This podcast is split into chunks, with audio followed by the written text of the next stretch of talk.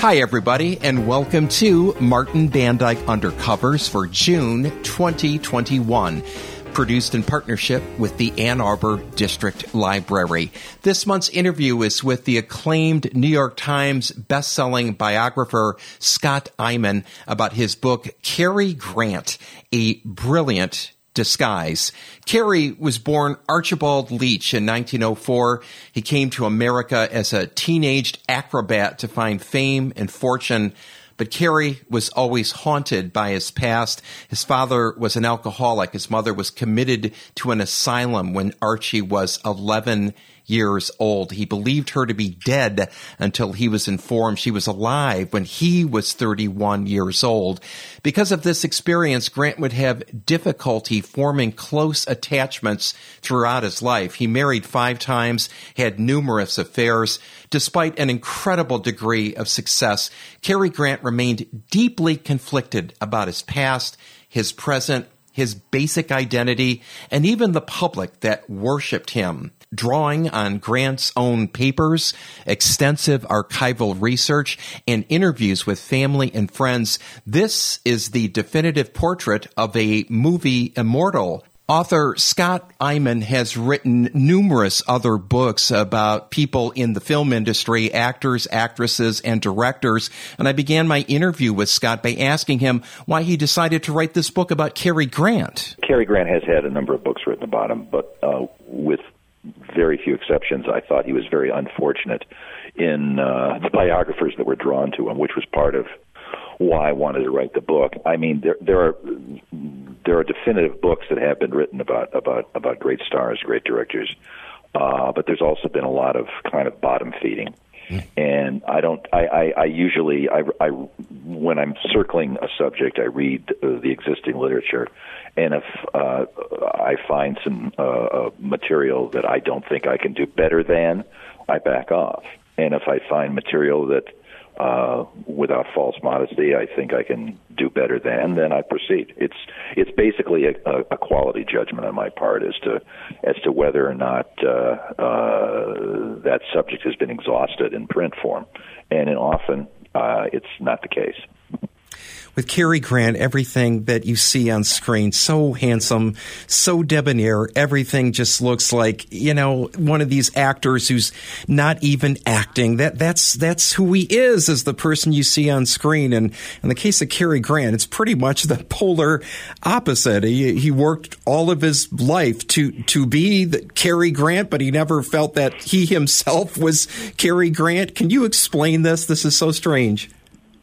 Well, it's a perf- it was a performance. That's why I call uh, use the title of Brilliant Disguise.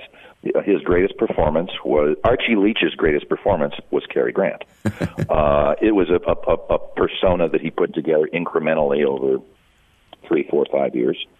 Uh, a piece here, a piece there, until he arrived at a point where the light was switched on, where you could see the difference on screen, where the audience could sense the difference on screen, or he could see the difference on screen. He was a very careful judge of his own work. He always saw his films and he saw them with an audience, not necessarily in a screening room by himself, because that's a dead. Uh, uh the ball doesn't come back over the net. Yeah. You can't gauge whether uh, a movie's working in a in a in a silent screening room. You can gauge it with you know 500 people if a movie's working. So he was always careful to see his movies with an audience. Uh, and he could also gauge, he had a, uh, a special kind of objectivity, not about Archie Leach, but he had a very rare kind of objectivity about Cary Grant and about what worked as Cary Grant. He did not have the same level of objectivity about what worked with Archie Leach, which is why he was married for five times. Uh, and, and kind of uh, and had a great deal of anxiety in his life. Whereas Cary Grant on screen had uh, was only anxious when there was a crop dusting plane pursuing him across the plains of, of Dakota. other than that, other than that, he, he he was pretty sanguine about things, you know. But, but Archie Leach, who was who was uh, coexisting uh, in the uh, in the with the facade of Cary Grant, had a great deal of anxiety and a great deal of worry because he had a truly atrocious childhood. The only performer I can think of who might have had a worse childhood would be Charlie Chaplin, uh, who, of course, became uh, Grant's model in terms of producing his own films and owning your own films. to to to have a patrimony to pass on. You know. Yeah. Uh, and and also in that sense that the, the tramp is Chaplin's tramp is an aspect of Charlie Chaplin, but it's by no means the totality of Charlie Chaplin. And Cary Grant is an aspect of art, what Archie Leach would like to have been. You know, that was what he aspired to be. Cary Grant's an aspirational figure for the audience and for the man playing him. Mm-hmm. Uh, but it was by no means there was by no means a one to one correspondence between between Chaplin and the Tramp, or between Archie Leach and Cary Grant. Yeah, tell us more about Cary Grant's uh, early background. Boy, it certainly was troubled, wasn't it? Well, yeah, could go wrong. It did go wrong. Uh, his, his father was an alcoholic pants presser. Uh, his mother was mentally compromised, I guess would be the word. Uh, his father institutionalized his mother when, when Archie was uh, 11 years old. Uh, he thought she was dead. Hmm. Uh, he didn't find out she was alive until he was already at Paramount Pictures as a rising young star Whoa. in 1935. That's when he found out that his mother was not dead, was in fact alive, and had been in a mental asylum in Bristol, his hometown, uh, about 15 minutes away from uh, their house. Uh, wow. And he had been under the impression that she was dead the entire time. Oh. He got her out of the asylum. His father died just about. His father told him that his mother was not dead, and then promptly died. Uh, he got his mother out of the asylum and set her up in a in a comfortable little house in Bristol. World War II arrived. Uh, he wasn't able to make his yearly trip over uh, because of the shipping lane problems with Nazi submarines. But he would call her every week and send her gifts and send her money. After the war, he began his yearly uh, uh, trip to Bristol to spend time with his mother, which was agonizing for him because she was still mentally compromised. She was not profoundly schizophrenic. She was uh, not exactly catatonic, but somewhere in the range. She simply didn't respond to him uh, as far as she was concerned, he was still Archie Leach. He signed all his letters to her Archie, which was fine. I don't think that was a problem for him. But he would send her gifts and send her money and send her things, and she would kind of not even open them. For instance, I talked to a friend of I talked to a friend of his who was with the mother three times. Accompanied Cary Grant to see his mother three times. This would be in the very late fifties, very early sixties, and uh, he had bought her a color television set uh, when they were very new, about 1960, 61. And it was still in the box when he got there. So he and this friend set up the color television set, and she just sort of sat there, non-responsive. Uh, the ball didn't come back over the net, basically, no matter what he said and what he did. He would visit her for an hour or two, and that was about all he could take because he was desperately trying to make contact, and there was no contact to be made. Mm. And he would come back to the car and slump in the back seat and say, I just don't know how much longer I can do this. And his friend uh, would say, Well, she was ill for a long time. She was in an institution for a long time. It takes time to get over this kind of thing. And he said, I don't have any more time. Because she was already well into her 80s at this point. And he was in his 60s at this point. So, and ultimately, of course, she died. Uh, and it was just, it was this, it was this, uh, unsourced unsourced musical note that he could never access, you know, that he desperately needed in his life. And so because his experience of life as a child was so minimal and there was no love when he before she was institutionalized she wouldn't let him out of her sight. She hovered over every waking minute of his day uh, because she had lost a child earlier. Her first child had died at the age of one so, uh, because infant mortality was much higher, you know, around uh, 1905 than it is now. Yeah. Uh, and she hovered over him ceaselessly, and, and, and then she disappeared, and then he could never really make contact with her as an adult. So his experience of love was the price was a extremely high and wearing and exhausting, and withdrawal was agonizing. So he kind of reiterated this pattern in his own life. Is he, when he would set out to seduce somebody, uh, they were going to be seduced. I mean, he would flip on Cary Grant, you know. Sure. and no one could, re- no woman could resist that. Uh, but then when he got them, he would start to withdraw, then then advance, withdraw, then advance. And Dyan Cannon, one of his wives, said it was like a radio. That was the station would come in and then it would fuzz out, would come in and fuzz out. You couldn't you couldn't you couldn't really get it all the way. You couldn't get the signal all the way because he was scared. As soon as he got something, he was worried that it would blow up in his face, so he began to plan his retreat. That's a very long answer to a short question. No, fa- just fascinating. Well, how old was he when he came to America and he had his sights set? Was it originally in America, the, yeah, in the vaudeville era? When was this? He came to America in 1920 uh, on the same boat, on the Olympic, on the same boat where Douglas Fairbanks and Mary Pickford were returning from their honeymoon. And he always said one of the high points of his life was basically having a selfie taken with Douglas Fairbanks. He was a 16 year old kid. He was in an acrobatic troupe. He, he got kicked out of school at the age of 14, which was his intent, because he wanted out of school and he wanted out of Bristol, and he meant to move on. And he was he was basically a lone wolf even at an early age, because he had to be. There was no other option.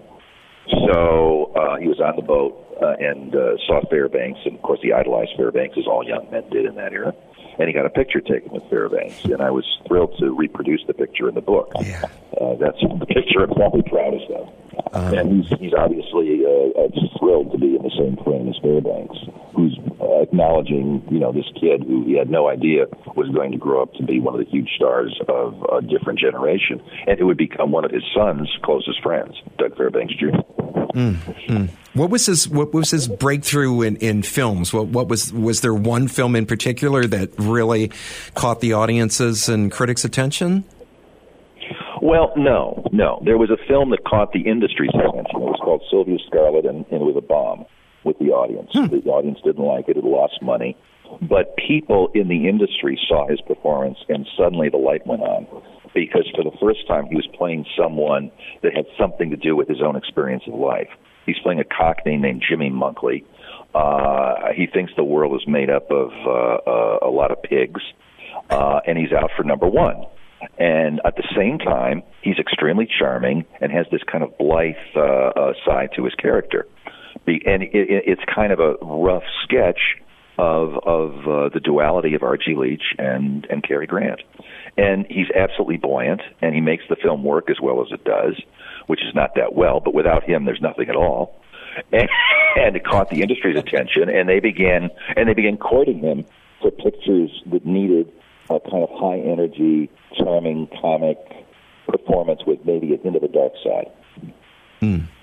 What are in, in, to your in your estimation, Scott? What are his greatest performances, and can you give us maybe a few of his most underrated performances, films that maybe we're not quite as familiar with that you would recommend? Sure. Uh, uh, most people prefer have a like North by Northwest a great deal. I like North by Northwest, but it's not my favorite. I like Notorious, the film he made for Hitchcock, uh, as a as a as a as a piece of acting. Uh, as a star turn, I like Hitchcock's To Catch a Thief with Grace Kelly. Yeah, uh, where he's absolutely Cary Grant. I mean, he's he's the perf- Cary Grant raised to the nth degree. It's just perfectly written and perfectly photographed, and he gives a perfect performance for the material, and he carries the material splendidly. Uh, in comedy, His Girl Friday, uh, Bringing Up Baby, uh, the two pictures for Howard Hawks. Uh, he loathed arsenic and old lace. He thought he was way over the top, and he blamed Frank Capra, uh, who pushed him and pushed him and pushed him, uh, even though he felt uncomfortable. And maybe the last half hour does get a little exhausting, you know, because yeah. the thing is keyed to such a high pitch of farce. But it is an extraordinary performance in terms of style and technique, where he has to uh, unleash uh, his full skill set in, in incredibly energetic double and triple and quadruple takes and, and whinnies and and all sorts of uh, looks at the camera like Oliver Hardy. I, it's, it's just a it's a compendium of of comic technique that's really extraordinary when you see it. And he, he basically knocks the walls down, but it's still an incredible performance. Although he didn't like it. Uh, for un, undiscovered uh, performances, I would look at None But the Lonely Heart, which he said was the only time he ever actually played himself. Archie Leach. Uh, he's a, he plays a Cockney who can't make contact with his mother, played by Ethel Barrymore. Mm. Uh, so they're simply on two different wavelengths, and she's dying of cancer. Uh, the war, the war is coming. He can't make a uh, he can't make a living. Uh, his only companion is a dog, uh, uh, uh, a pit bull dog, and he doesn't ask too much of the dog, and the dog doesn't ask too much of him. So they sort of become they're companions, but they're not buddies. If you get my meaning. Yeah. And uh-huh. that's a picture. It captures all of his the wariness and the uh, uh, insecurity and the indignity, indignance that actually embodied a lot of who Archie Leach was. And he, it lost a little money. It was written and directed by Clifford Odets, who was uh, Grant's closest friend in Hollywood, a man he dearly loved. Uh, and it, he, I think he wanted he wanted to be successful so he could investigate that aspect of his life further on screen. It lost a little money. It was kind of a flop to Steam. It was not a flop. It was not a huge flop. It just lost fifty thousand dollars or something. But the audience didn't know what the hell to make of it. It was just not what they expected. and the critics didn't know what to make of it because it was not what they expected. Because his character was like his screen character was already set by 1944. Right. Yeah. And this is like a one-off. So he said he because nobody seemed interested, he, he very quietly put it away and went back to being Cary Grant. because because success was important to him, because money was important to him, because of his his background because of the, the, the, meanness of his upbringing. Right, right, right. This has been talked about and discussed at length, and and you you, uh, you do a lot of research in your book as well about his uh, bisexuality and uh, and first off, why do we care so much about people's personal lives? And and uh, is it in this day and age in 2020, like who that hell cares, but I guess people do. And, and you write about him uh, very sympathetically. And gosh, it, it's really no surprise that, that, that he was involved, besides being married five times, was bisexual, correct? Well, I don't put a, I don't put a, a, a label on him because I don't think he put a label on himself. Yeah, frankly. Yeah, yeah. Uh, as he explained to a friend, uh, it, it would be like playing just one part for all your life, which is ironic because basically he played more or less just one part all his life, with a, with a few with a, with with a few with a few uh, uh, uh, trips elsewhere, uh, which actually could describe his sexual life as well. I mean, there were a lot of women. There, I mean, there's no question about that. Uh, he had uh, more than his share, uh, and there were a few relationships that uh, indicate that he he tried the other side of the fence as well. But as I say in the book, depending on which team you're rooting for, uh, you could place Cary Grant as gay, as straight, or as bi. But you have to remember, and this is crucial in, in about, about his character, neither Archie Leach nor Cary Grant ever played for any team but their own. Hmm. well, well, I don't actually know that. I don't actually know that he considered himself bi, or gay, or straight. I, I, I think he considered himself predominantly straight in his own mind. Uh, but he, but, but he, uh, uh, he made his own rules. He made his own rules as a man. He made his own rules as an actor. He made his own rules as a producer. Uh, and that's one, one of the reasons why we still think about Cary Grant and wonder about Cary Grant because it's like Hemingway's thing about the, you know the, the iceberg. There's only 10% of it above the water, and Grant indicates that there's a lot more going on underneath that gorgeous surface than he ever let us see, which is why he's interesting, which yeah. is why I wrote the book. Yeah, yeah. It's fascinating about uh, all the, his experiences with LSD, and I think this still is a real, real surprise to, to many people. Cary Grant took LSD. He sure did. He took it a lot from what. Oh, from, Cary Grant took a lot of LSD. Cary Grant became Captain Trips. Wow. How did this start? Out, why did why did he take it and why, tell us about this? Because he was desperate. Because he was desperate because nothing else was working. Because he was he had tried psychotherapy. Uh, and it didn't work for him. It took too long. It was arduous. He didn't understand the process, and it felt uncomfortable to him. He was trying to figure out a way to integrate Archie with Cary. Was his core problem, and he couldn't because when when you're young and you're poor and you you don't have any leverage. You imagine that if you get to be successful and rich and famous and have all the leverage in the world, that it solves your problems. And as many people find out, they get to that point, and it doesn't solve your problems. In some senses, it exacerbates them because you expect your problems to be solved, and they're not. So you're more frustrated than you were before. Hmm. Hmm. Uh, so his core problem was trying to integrate the person he was with the person he played. So he, he he started taking LSD, which was legal at this point, uh, in the late 50s, 1958 so, or so. and found that it really made a difference. Uh, it made him feel uh, more in sync with the universe in a sort of way. It gave him insights that he never would have had. Because you have to remember, he dropped out of school when he was 14. He was extremely intelligent. His grades were good when he showed up. He just didn't show up very often because he wasn't interested. So he had native intelligence, but he was uneducated, and he had a kind of random magpie way of accumulating information, basically a lot of old wives' tales. So he was looking for some organizing principle to his life, and LSD helped him find the principle that could meld Archie with Cary. Uh, and he basically became proselytized for it to anybody that would ask, and even to some people that wouldn't ask. and he didn't, he didn't, he didn't, he didn't. It didn't bother him that people raised their eyebrows and thought LSD, Cary Grant, what? And even after it was outlawed, you know, uh, uh, he he he he said it made a huge difference for the uh, uh, for positive difference in my life. You know, and he never really backed off of it. Uh, now, people that knew him and worked with him didn't see a huge difference in Cary Grant before acid and Cary Grant after acid. But for him, in his mind, it made him feel much more comfortable with the world. Uh, and it began the process that really only sped up and was completed when he quit show business in 1966 and just walked away because he had all the money he could ever spend. Uh, he had a, the daughter that he always wanted. He yeah. always lusted for children, right? Uh, and he finally had a child. Uh, and he didn't need it anymore emotionally. He didn't need the positive reinforcement. He didn't need the adulation anymore. What he wanted was to be comfortable in his own skin. That's all he ever really wanted. And because of he felt LSD, because of having a child, because of finally having financial security, sufficient financial security in his mind.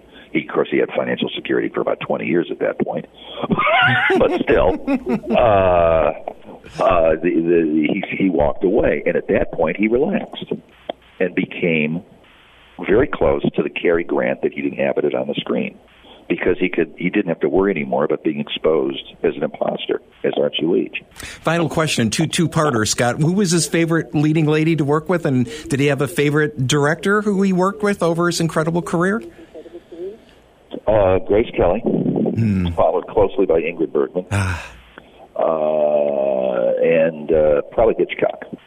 Probably Hitchcock. He liked Hitchcock because they understood each other on some primal level. Uh, he understood that Hitchcock, underneath that benign exterior, was a tough customer. Yeah. Who could be rather malicious if if you crossed him. And Hitchcock understood that Grant was not exactly what he played, and he understood the anxieties, and he put up with the anxieties without blinking because Grant to him was what John Wayne was to John Ford, the ideal leading man for the kind of pictures he made.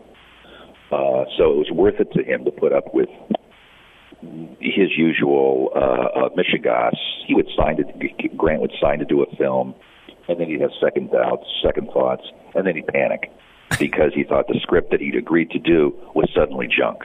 He did that with North by Northwest. He did that with every every Hitchcock film he made. Uh, but but besides Hitchcock, besides Hitchcock, he liked Leo McCarey uh, and Howard Hawks.